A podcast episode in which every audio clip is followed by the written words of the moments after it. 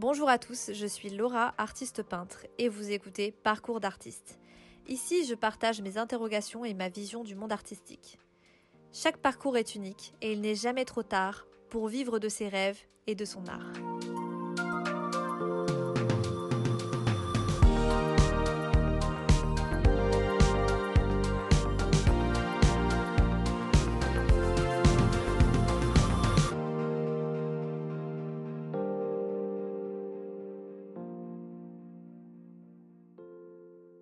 Aujourd'hui, j'ai décidé de faire un podcast spécial parce que j'aimerais aborder avec vous une partie de mon histoire, un sujet très important qui a fait partie de ma vie pendant presque dix ans d'ailleurs. J'ai calculé, ouais, presque dix ans. Et je vais le faire en deux parties parce que dix ans, c'est long. Je vais raconter euh, mon histoire avec la Corée du Sud. Ça a été une période euh, qui m'a construite et qui a forgé aussi la personne que je suis aujourd'hui. C'est vraiment un chapitre de ma vie que j'ai fermé il y a très peu de temps. Je dirais peut-être un an ou deux. Peut-être un peu plus. Je ne suis pas trop sûre, mais petit à petit, je me suis vraiment éloignée de cette culture, de la culture coréenne, et je suis vraiment passée à autre chose dans ma vie j'ai réalisé que ce pays me rappelait plus mon passé que mon futur. Ça a été très difficile d'accepter de, me séparer de cette culture, d'arrêter d'essayer d'apprendre le coréen, parce que oui, j'ai appris le coréen et je ne le parle pas parfaitement, mais moi, je voulais absolument aller jusqu'au bout. Et non, je n'y suis pas allée, parce que je sais pas, mon, histoire de vie est partie ailleurs et, j'ai pas eu envie de continuer. Et ça a été dur d'accepter en fait de juste arrêter de m'intéresser à cette culture, d'arrêter de m'intéresser aux Coréens, d'arrêter de m'intéresser à tout ce qui avait un attrait à la Corée du Sud parce que c'était coréen. J'ai décidé juste de faire ma vie et de m'intéresser aux choses qui, euh, je sais pas, à des choses nouvelles pour moi, à des choses euh, différentes. J'ai ouvert mon esprit, disons, on va dire ça comme ça. Je sais pas pourquoi je suis complètement tombée amoureuse de cette culture, j'en ai aucune idée. C'est comme si euh, j'y avais vécu dans une autre vie. Moi personnellement, euh, je fais partie des personnes qui croient en la réincarnation. Je crois en des choses très spirituelles et je comprends que vous, vous n'y croyez pas, c'est pas un problème. Mais en tout cas, moi je sens que mon histoire avec ce pays a un lien avec ça. Je trouve ça dingue de se sentir aussi à l'aise avec cette culture et surtout que ça nous manque alors qu'on n'y est pas forcément allé. Euh. Après, je ne suis pas psychologue, peut-être que il y a une explication un petit peu plus scientifique, un petit peu plus psychologique, mais bon, j'ai pas fait ma psychanalyse et honnêtement, ben ça m'intéresse pas vraiment de savoir. Tout ce qui compte, c'est que je sais où j'en suis maintenant dans ma vie et c'est le principal. Je pense y retourner un jour en voyage, une semaine, deux semaines, euh, mais pas plus que ça. C'est pas, hum, comment dire, j'ai plus cette passion et cette envie d'y passer autant de temps. Mais c'est vrai que des fois, euh, ça me manque. Des fois, j'en ai même les larmes aux yeux. J'ai des merveilleux souvenirs qui parfois, en fait, euh, me rappellent qu'à ce moment-là, j'étais là et ça me rend un petit peu nostalgique. Je dois l'avouer que ça me manque. Parce que à ce moment-là, je vivais une expérience unique et surtout qui me réchauffe encore le cœur d'ailleurs à l'heure actuelle. Mais voilà, c'est pas un pays parfait. Et puis il y a des raisons vraiment bien plus profondes qui m'ont poussé à ne surtout pas rester et continuer ma vie en Corée.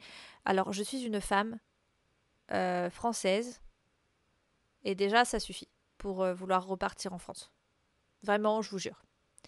Euh, je veux pas faire à la rabat-joie, je pense que vous avez suffisamment de personnes qui le disent et je, je confirme. Peut-être que je me trompe, hein. mais, mais voilà, c'est difficile de se faire accepter et surtout en tant que femme, c'est difficile. Voilà. On va clairement en tant que femme exotique euh, là-bas parce que vous êtes exotique. Ça, on a dû déjà vous le dire, mais je le répète. Je le répète, mais je sais que de toute façon, tant que vous l'aurez pas vérifié, ben vous y croirez pas trop, mais je vous jure que c'est très compliqué. Il faut pas oublier que euh, là-bas, en fait, ils, ils savent que la plupart des femmes qui ne sont pas euh, coréennes sont attirées par la culture coréenne et donc euh, certains hommes en jouent beaucoup. Et surtout il y a cette fascination et cette détestation à la fois que j'ai jamais, jamais compris. C'est en fait on va te détester mais on va être fasciné par toi en même temps et c'est juste intenable en fait.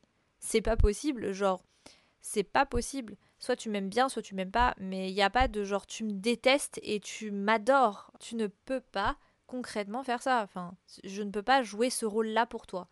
Et ça, c'était vraiment un truc euh, particulier. Et aussi, euh, vraiment, euh, bonne chance hein, pour rencontrer l'amour là-bas. Je félicite ces femmes qui sont toujours là-bas, qui vivent toujours là-bas et qui, qui ont rencontré l'amour. je leur tire mon chapeau. Je sais pas ce qu'il en est pour les hommes français, mais j'ai l'impression, moi personnellement, que pour les hommes, c'est complètement différent et que c'est peut-être même un peu plus facile de se faire respecter. Moi je trouve, en tout cas, déjà qu'en tant que femme coréenne, ça doit être difficile, mais en, tant que femme française, je me suis pas sentie euh, respectée, je me suis pas sentie euh, prise au sérieux. Hein. Euh, voilà, j'étais une petite poupée avec laquelle on jouait et c'était tout quoi. Et la plupart du temps, c'était un peu ça, même pour trouver un travail, même pour autre chose, je me sentais pas du tout respectée. Et ça, c'est quelque chose que peut-être que j'ai ressenti parce que c'est vrai qu'à l'époque j'avais pas du tout la même mentalité que j'ai maintenant. Ce voyage en Corée, en fait, je l'ai fait principalement parce que je fuyais quelque chose. Alors la Corée, je pense que c'était particulier, c'était pour une raison vraiment particulière. Il y avait quelque chose avec ce pays. Mais euh, le fait que je parte aussi longtemps et que je veuille carrément m'expatrier, c'est aussi du fait que je cherchais à fuir mes démons intérieurs. Je pensais que si je partais loin, très très loin, à l'autre bout de la terre, euh, mes problèmes resteraient euh, en France en fait, resteraient chez moi, dans mon ancien chez moi. Mais euh, ça ne marche pas comme ça, ça ne bouge pas, ça reste dans notre tête. Mais je pensais vraiment aussi très fort hein, que tous mes problèmes résultaient du fait que je vivais là, comme ça, dans cette situation, et j'allais chercher à l'extérieur ce qui m'apportait le plus de bonheur. Et cette fuite a été extrêmement bénéfique pour moi, mais elle a été aussi dangereuse. On va y revenir. Donc euh, tout a commencé euh, quand j'avais 17 ans. Euh, je suis tombée sur un drama avec un titre magnifique. J'en rigole en fait parce que c'est juste mais c'est juste tellement mignon et c'est drôle, c'est drôle. Euh, ça s'appelle Playful Kiss. Alors je sais pas si certains connaissent, mais voilà, c'était un drama euh, basique euh, avec une fille qui tombe amoureuse d'un gars, qui fait tout pour que lui tombe amoureux d'elle. Et puis ils, se retrouvent à vivre dans la même maison, et puis finalement ils tombent amoureux, et puis finalement ils se marient. Et puis voilà, un très très classique. Et, euh, et les deux personnages sont vraiment, enfin, c'est vraiment mignon quoi. C'est très mignon. Franchement, euh, quand t'as ouais, quand as 16 ans, 17 ans, euh, c'est ça passe quoi. C'est un truc d'ado. Et en plus, moi, j'ai toujours été une grande romantique dans l'âme. Donc du coup, j'ai toujours regardé beaucoup de séries ou de films romantiques. Ça a toujours été mon truc et j'ai adoré. Et après, j'ai vu que c'était sur une plateforme de streaming incroyable parce que il y avait plein de dramas coréens, japonais et chinois. Voilà, pour ceux qui savent pas ce que c'est les dramas, c'est des séries souvent qui durent une saison, il n'y a pas plus, et il y a à peu près entre 12 et 16 épisodes, peut-être un peu plus certains, mais en gros voilà, c'est c'est vraiment un truc, euh, ouais, c'est du drame, quoi. C'est du drame romantique. Des fois, c'est vraiment très triste. Hein. Il y en a, c'est horrible. Il y en a, c'est merveilleux. Il y en a, c'est magique. Euh, moi, j'en ai regardé tellement et j'en ai des favoris d'ailleurs. Il y a vraiment des dramas magnifiques. Maintenant, j'en regarde plus. Plus du tout. Mais à l'époque, mais j'en consommais tellement tout le temps. C'était un truc de fou. Franchement, j'adore le titre du site euh, de streaming parce que, ouais, Drama Passion, ça s'appelle. Alors je sais pas si ça existe encore. Moi perso, euh, je regarde plus de drama et j'ai Netflix, donc euh, bon bah si je veux regarder un drama coréen, j'ai Netflix clairement. Euh, je sais que maintenant il y a d'autres plateformes de streaming qui font ça, mais à l'époque je sais pas si ça existait encore parce que en vrai moi quand j'ai commencé à regarder ça, il y avait pas autant de d'engouement pour ce pays. Vraiment les gens ils étaient étonnés dès que je leur parlais de ce pays, ils se demandaient pourquoi pas le Japon quoi. Parce qu'on m'a demandé aussi, on m'a dit c'est étrange que tu accroches un pays qui est pas hyper connu, machin. Euh, bah ouais, c'est vrai qu'à l'époque, la Corée du Sud, euh, vraiment, je vous jure que c'était pas connu et c'était pas du tout normalisé d'écouter de la K-pop. C'était même, euh, t'étais un petit peu vu comme quelqu'un de spécial d'ailleurs, je me souviens. Et c'était même limite honteux quoi. Et, et ça m'amuse en fait quand j'y pense parce que maintenant il y a énormément de gens qui utilisent la K-pop sur leurs réseaux sociaux ou même qui en écoutent sans aucun tabou. Et je trouve ça, moi je trouve ça génial. Donc, je commence ma passion des dramas. Il faut savoir qu'à cette période de ma vie, euh, j'étais une fille mal dans sa peau et que forcément, euh, regarder un beau gosse sortir avec une fille mal dans sa peau, moi, ça m'attrayait de fou. C'était mignon, quoi. C'était des histoires d'amour et je me suis dit, moi, je rêve de vivre ça. Évidemment, j'étais archi euh, romantique, un peu toxique, on va dire. J'étais genre, euh, j'imaginais trop les histoires d'amour, euh, mais enfin d'une façon, en fait, quand j'y repense, je me dis c'est c'est pas réel. Parce que oui, euh, moi, j'ai, je vais pas rentrer dans les détails, mais moi, les histoires d'amour et les relations de couple, j'ai connu ça très très tard dans ma vie.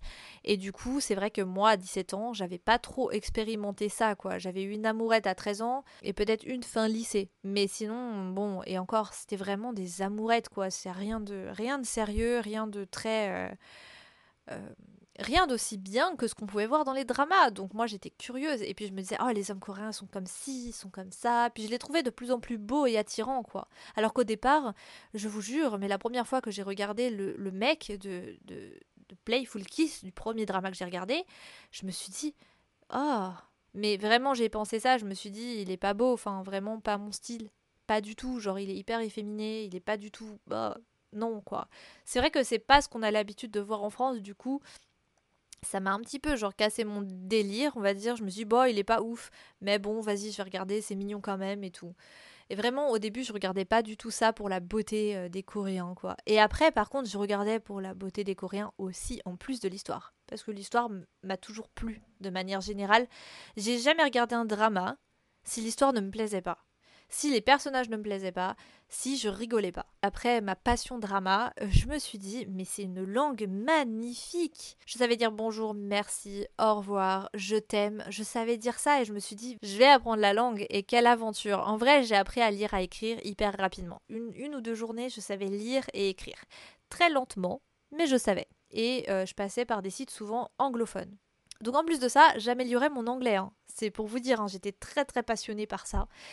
Euh, et c'était fou parce que ça m'ouvrait une autre dimension en fait, je pense, une dimension que je connaissais pas. Et puis de fil en aiguille, j'ai commencé à me renseigner de plus en plus sur la Corée du Sud. J'ai commencé à aller à des échanges franco-coréens afin de rencontrer des Coréens, de pratiquer le peu de coréen que j'avais, mais surtout en fait de connaître un peu la culture, de connaître un peu ce qui se faisait, ce qui se faisait pas, euh, juste de discuter et de rencontrer des nouvelles personnes. Et ça a été une expérience merveilleuse. J'ai passé des super soirées sur Paris et des super week-ends.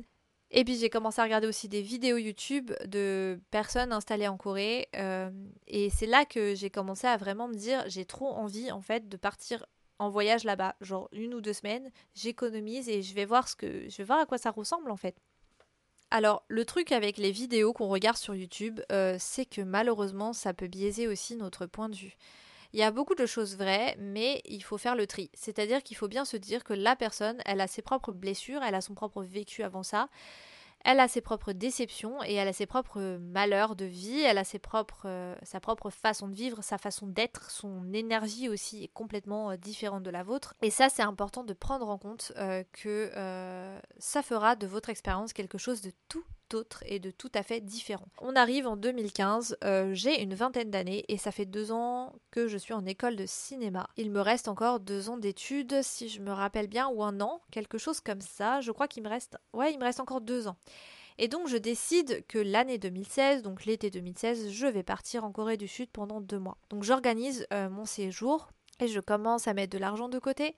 Mais voilà, ça reste assez limité. Donc je prends, euh, prends l'initiative de me renseigner par rapport au fait de bosser en tant que volontaire en Corée, euh, je sais pas, de faire un travail à Séoul qui euh, me paye le logement. Je sais plus trop comment je me suis renseignée par rapport à ça. Je crois que j'avais regardé sur Le Routard, le site Le Routard, et que j'ai parlé de ce que j'avais envie de faire, que j'avais envie de faire un, un, voyage de deux mois, mais que voilà, ça risquait d'être cher. Enfin, je sais plus trop comment ça s'est passé.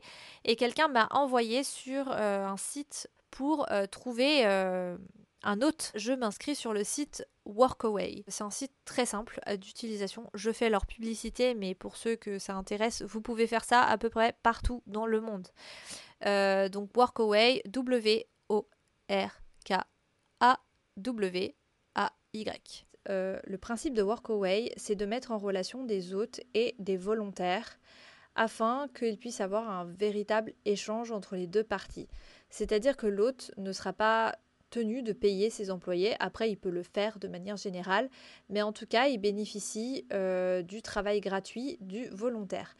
En revanche, le volontaire, lui, aura le droit d'avoir un lieu pour dormir gratuit. En fait, c'est un échange entre les deux parties. Et c'est vrai que moi, je trouve que c'est quelque chose d'hyper arrangeant quand on n'a pas les moyens de voyager. Et aussi, le point extrêmement positif, euh, c'est qu'on rencontre des gens du monde entier de manière générale. Moi, j'ai toujours fait des lieux avec plusieurs personnes. Vous pouvez faire euh, des lieux où vous êtes le seul volontaire, mais c'est rare, c'est souvent très rare. En vrai, je dis c'est rare, mais j'ai pas expérimenté. Je crois que j'en ai pas vu sur Workaway jusque-là. En tout cas, sachez, voilà, que si vous avez envie, par exemple, euh, d'aller voyager dans le Montana pour, euh, je sais pas, voir la nature et travailler dans une ferme ou rencontrer des gens, eh bien vous en avez la possibilité sur Workaway. Vous avez juste à prendre votre billet d'avion et après vous aurez juste à vous arranger avec l'hôte pour qu'il puisse probablement, en général ils sont assez cool, venir vous chercher à l'aéroport et vous ramener directement dans sa ferme. Et voilà, vous êtes parti pour euh, plusieurs mois de travail dans une ferme et vous allez rencontrer des gens du monde entier et vous allez vivre la vie au plein air. Alors, c'est pas du tout un partenariat. J'ai juste envie d'en parler parce que beaucoup de gens ignorent qu'on peut voyager de cette façon-là. Et moi, j'aime vraiment voyager de cette façon-là. Pour moi, c'est la meilleure façon, c'est de faire comme l'habitant. Je sais pas si c'est clair. C'est pas tout à fait comme l'habitant, mais c'est d'être avec l'habitant, d'apprendre à le connaître, de travailler avec lui, euh, de travailler pour lui aussi et de rencontrer plein d'autres personnes. En tout cas, voilà.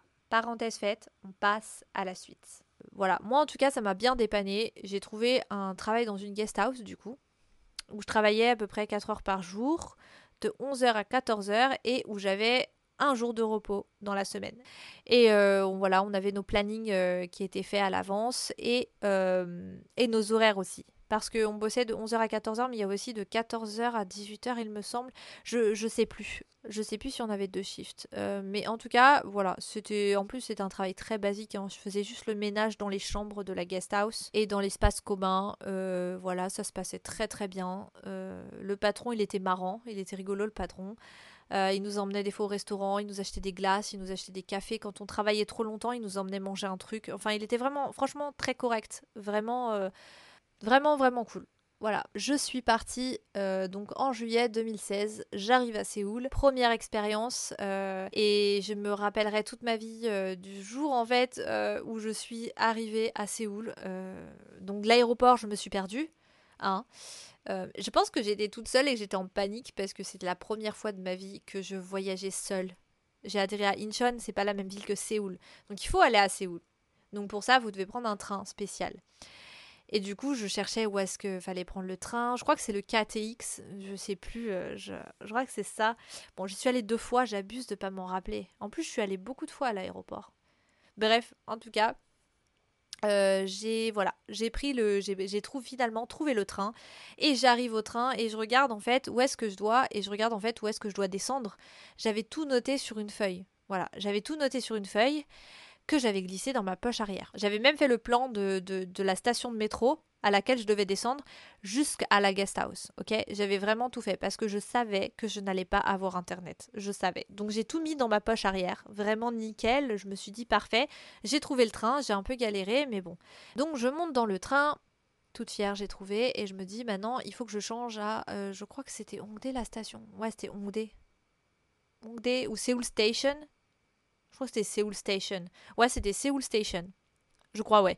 Donc j'arrive à Seoul Station là, perdu. Euh, en fait, le pire, c'est que Seoul Station, c'est pas, pas grand, mais en tout cas, j'ai réussi à trouver le bon métro. Voilà, je suis trop fière, machin. J'ai même réussi à prendre ma carte, hein. mais vous vous rendez pas compte, moi j'étais trop fière. Genre, euh, je parlais pas coréen. Tu t'approchais d'eux pour leur demander des renseignements. Des fois, ils calculaient pas. En fait, c'était drôle quand j'y pense. Mais j'étais tellement fatiguée. Et donc, j'arrive à la station de métro. Moi, euh, j'ai continué ma route. Je me suis dit, il faut que je sorte à telle sortie, euh, machin. Et j'avais pas vu qu'il y avait un ascenseur. Grosse erreur. Et j'arrive devant les marches. Et, euh, et je me dis, mais ma valise, en fait, elle pèse genre 24 kilos. Je me suis sentie vraiment très seule au monde à ce moment-là. Donc du coup, je monte avec ma valise et je vois les gens, ils passent, ils me regardent. Ils ont pas de cœur. Mais même à Paris, les gens, ils s'arrêtent pour t'aider. je me souviens, en fait, ça me fait trop rire. Je me souviens, il y avait un mec en haut et, et il fumait sa cigarette et genre, il me regardait. Et moi, je souffrais, tu vois. Et je suis arrivée en haut et là, j'ai cru que j'allais mourir de chaud. Vraiment, il faisait 30 degrés, quoi. Et je venais de monter une valise. Et en plus, comme par hasard, le soleil était au-dessus de la station et de l'escalier. Bien sûr, hein. Comme ça, il fait encore plus chaud. Et, euh, et je sors donc euh, ce fameux papier de ma poche arrière. Et je me rends compte que mon papier est complètement illisible. Ah oui, je me suis assis dans le métro, j'ai couru un peu partout voilà, on transpire aussi à cet endroit-là. Bon, ah, je savais pas qu'on transpirait à cet endroit-là. Donc voilà, ma carte est illisible. Ma petite carte feutre, au feutre vert est illisible. Donc je me dis, bon, je vais essayer de lire les trois tâches qu'il y a sur le papier. Et heureusement, au bout d'un moment, j'ai réussi à trouver euh, la guest house et on m'a accueilli. J'ai découvert les gens avec qui je travaillais et j'ai passé deux mois euh, très très cool à Séoul et j'ai même euh, pu avoir l'opportunité d'avoir un copain coréen.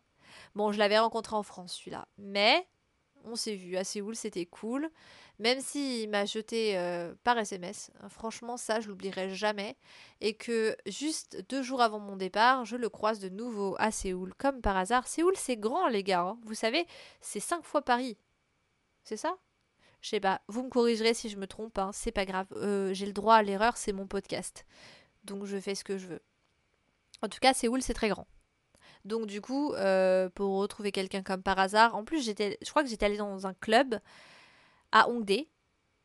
Euh, c'était pas du tout là où j'habitais de base, mais j'étais dans un club à Hongdae, je me souviens, et comme par hasard, eh ben il était là. Mais du coup il était là, il a voulu me parler, il a fait ses yeux doux, il est hors de question qu'il revienne comme une fleur deux mois après, tu manques, s'il te plaît, reviens. Non, ça ne marche pas comme ça en fait. Parce que j'avais quand même un peu de fierté. Hein. Donc après ce merveilleux voyage, je suis revenue dans mon pays. Alors, j'étais contente de revenir, mais j'étais un peu triste parce que je m'étais fait des super amis là-bas. Et genre, il y a des personnes, franchement, je les oublierai jamais. J'ai tissé des liens avec des gens qui vivent dans d'autres pays, mais des liens incroyables. Et, et c'est nul parce que je sais que je les reverrai peut-être jamais ou que je les reverrai peut-être très peu et ça me brise le cœur, quoi. Et vraiment, je me souviens de ce pote argentin avec qui je passais tout mon temps. Il y avait aussi euh, une fille taïwanaise euh, avec qui je m'entends super bien et j'ai qu'une seule envie, c'est d'aller à Taïwan pour la retrouver parce que pareil avec elle, on avait des discussions ultra philosophiques. Le voyage, ça t'aide vraiment à développer euh, ton ouverture d'esprit, ta façon de penser et surtout en fait, ouais, ça t'apprend vachement à parler euh, une autre langue que la tienne. Hein. J'avais clairement pas le choix que de parler anglais de manière générale puisque je parlais pas très bien coréen. Et, euh, même j'étais avec que des étrangers et, et, ça te pousse aussi à avoir des discussions très très intéressantes et surtout ça t'aide aussi à remettre en question certaines choses. Sur la façon qu'on a de voir les étrangers aussi d'un pays à un autre, sur nos façons de penser par rapport à un pays, par rapport à un autre. Ça nous aide vraiment à nous ouvrir l'esprit et à être beaucoup moins euh, juge des autres. Vous voyez ce que je veux dire? Je suis revenue en France euh, beaucoup plus mature et beaucoup plus sûre euh, de ce que j'avais envie pour la suite. Et donc, me voilà enfin prête à me dire, ok, dans deux ans, je me casse en Corée. Je deviens expat. Et euh, étrangement d'ailleurs, je me souviens que j'avais commencé à discuter sur un truc d'expat, un site internet qui s'appelle expat.com ou je sais plus quoi. Enfin, en fait, c'est vachement intéressant parce que c'est tous les gens qui sont expatriés à l'étranger et il y a plein de renseignements selon les pays sur comment déménager, sur comment trouver un travail, sur comment, enfin bref sur comment trouver un appartement, enfin voilà, super intéressant. Et je commence en fait à parler avec un gars, genre euh, c'est marrant, je, je me souviens plus de son nom. Et, et, euh, et donc, du coup, euh, on commence à discuter, machin et tout. Et puis, on parle d'un youtubeur qui s'appelle. qui s'appelle Togen. Ouais, c'est ça, c'est ça. Et on commence à parler de lui, et puis on parle du fait de s'expatrier en Corée du Sud. On est d'accord, et je trouve qu'on a des super conversations. Genre, ce mec, il était trop cool. Et, et puis, il est parti en Corée au final, et il m'a raconté un petit peu son histoire et tout, et c'était j'étais contente pour lui parce qu'il avait adoré et il m'avait dit qu'il avait rencontré Togen et qu'il était allé boire un verre avec lui et tout. Et je crois même qu'il travaille avec maintenant ou qu'il a travaillé avec lui. Enfin bref, trop bien. Genre franchement, bon move hein, parce que moi je suis pas restée en Corée. moi je suis pas restée en Corée donc je me suis dit putain le mec tu vois comme quoi hein, euh, quand on veut s'expat ça peut marcher. Hein. Un coup sur deux les gars, un coup sur deux, une personne sur deux s'expat. Bon bref, en tout cas voilà, vous voyez, j'apporte du positif parce que moi ça n'a pas marché, mais il y en a plein pour qui ça a marché. Et effectivement, je parlais de Togen un peu plus tôt. Il a trouvé un moyen de s'expatrier, il a trouvé un moyen de vivre là-bas et il a géré parce qu'il est encore là-bas. Moi, moi, tous ceux qui sont encore là-bas, moi, je leur tire mon chapeau. Bon, alors nous arrivons à la fin de l'année scolaire 2017. On va reprendre un peu de sérieux. Euh, je vais bientôt avoir mon diplôme et je vais surtout bientôt plus avoir cours. Et oui, et je commence à paniquer. Donc j'essaye de trouver des écoles, des machins, des trucs. Bon, au final, euh, je reprends ma décision. Je réussis à trouver un stage, puis un autre stage. Et tout s'enchaîne super rapidement parce que le un des stages m'embauche euh, en CDD jusqu'à ce que je parte en Corée. Parfait, en plus avec un super salaire. En fait, tout est, tout est mis en œuvre pour que je parte et que je fasse ce voyage. Je le précise, mais depuis le jour où j'avais commencé à apprendre le coréen, j'ai pas arrêté. Hein. Il y a eu des moments évidemment de latence, hein, mais j'étais vraiment à fond. Mon objectif euh, à l'époque, c'était vraiment de partir, d'aller vivre là-bas, de trouver un travail sérieux et de m'y installer, de trouver un mari, d'avoir des enfants, de marier. Enfin bref, vous voyez le truc quoi. Genre, euh. donc je prenais ça très très très très au sérieux. Donc voilà, j'ai commencé à préparer mon voyage. J'envoyais mes CV, je cherchais un logement aussi. Bref, je faisais tout, euh, tout, tout, tout bien. Et euh, mais bon, je commençais à désespérer parce que je trouvais rien de vraiment sérieux. Surtout qu'en fait, je pense que je parlais pas assez bien coréen et ça. Bon, ça le faisait pas trop. J'avais beau bien parler anglais, là-bas, si tu veux travailler dans quelque chose, bah en fait, malheureusement, le coréen, c'est indispensable. À moins que ce soit une entreprise étrangère, euh, il faut parler coréen, quoi. Et c'est normal, hein. c'est tout à fait normal. C'est un peu comme en France finalement. Et finalement, je me dis que en attendant que je trouve un travail sérieux, quand même, euh, je vais trouver quelque chose pour faire encore une fois du volontariat. Voilà, j'ai trouvé un petit travail dans un café où euh, je, ne, servais pas de café, mais où je... Oh, quoique de temps en temps, si je servais, je servais les cafés, ça dépendait, mais c'était rare. Mon travail consistait à enseigner l'anglais. On va dire, en gros, euh, je devais avoir un anglais conversationnel avec les clients avec des Coréens et c'était des conversations de deux heures à peu près. Et, euh, et voilà, c'était ça mon travail, ça consistait à discuter, à aider les Coréens à améliorer l'anglais. Et c'était très facile, très sympa. Et c'était à peu près 4 heures par jour et il y avait deux shifts. Je crois qu'il y avait de 13h à 17h et de 17h à 22h, je sais plus. Un truc comme ça, ou de 14h à 18h et de 18h à 22h quelque chose comme ça. Bon, en tout cas, c'était voilà, c'était assez facile, c'était assez sympa et euh, il me manquait encore ma partie visa à préparer. Donc, je suis allée à l'ambassade de Corée et j'ai fait mon visa vacances travail. Donc euh, le working holiday. Je trouve ça plus stylé working holiday visa, non? Pas vous? Selon l'ambassade, vous avez tous les renseignements par rapport à ce visa bien particulier. Euh, ce visa existe dans plusieurs pays et normalement, vous avez une date, enfin un âge limite pour le demander, c'est 30 ans. C'est un peu dommage, mais c'est comme ça, c'est 30 ans max pour la plupart des pays. C'est déjà la moitié de l'histoire. Vous voyez, c'est bientôt la fin de l'histoire en vérité. Parce que là maintenant, euh, à mon départ en Corée, ça fera déjà 5 ou 7 ans, je crois que j'ai vraiment cette passion folle pour la Corée du Sud et que j'en démords pas, que je vais aller vivre là-bas. Et c'est incroyable parce que tout s'est passé pour que je puisse y aller et que je puisse réussir cet objectif-là. Mais en fait, une fois là-bas, les choses se sont avérées totalement différentes. Mais ça, je ne vais pas vous le raconter ici. Vous saurez la suite au prochain épisode. En tout cas, euh, je vous en ai raconté pas mal. Ça fait déjà une heure que je parle non-stop. Euh, je vous souhaite une excellente journée, une excellente soirée. Et je vous dis à très vite dans Parcours d'artiste. Parce que j'ai vraiment hâte de vous raconter la suite. Bye bye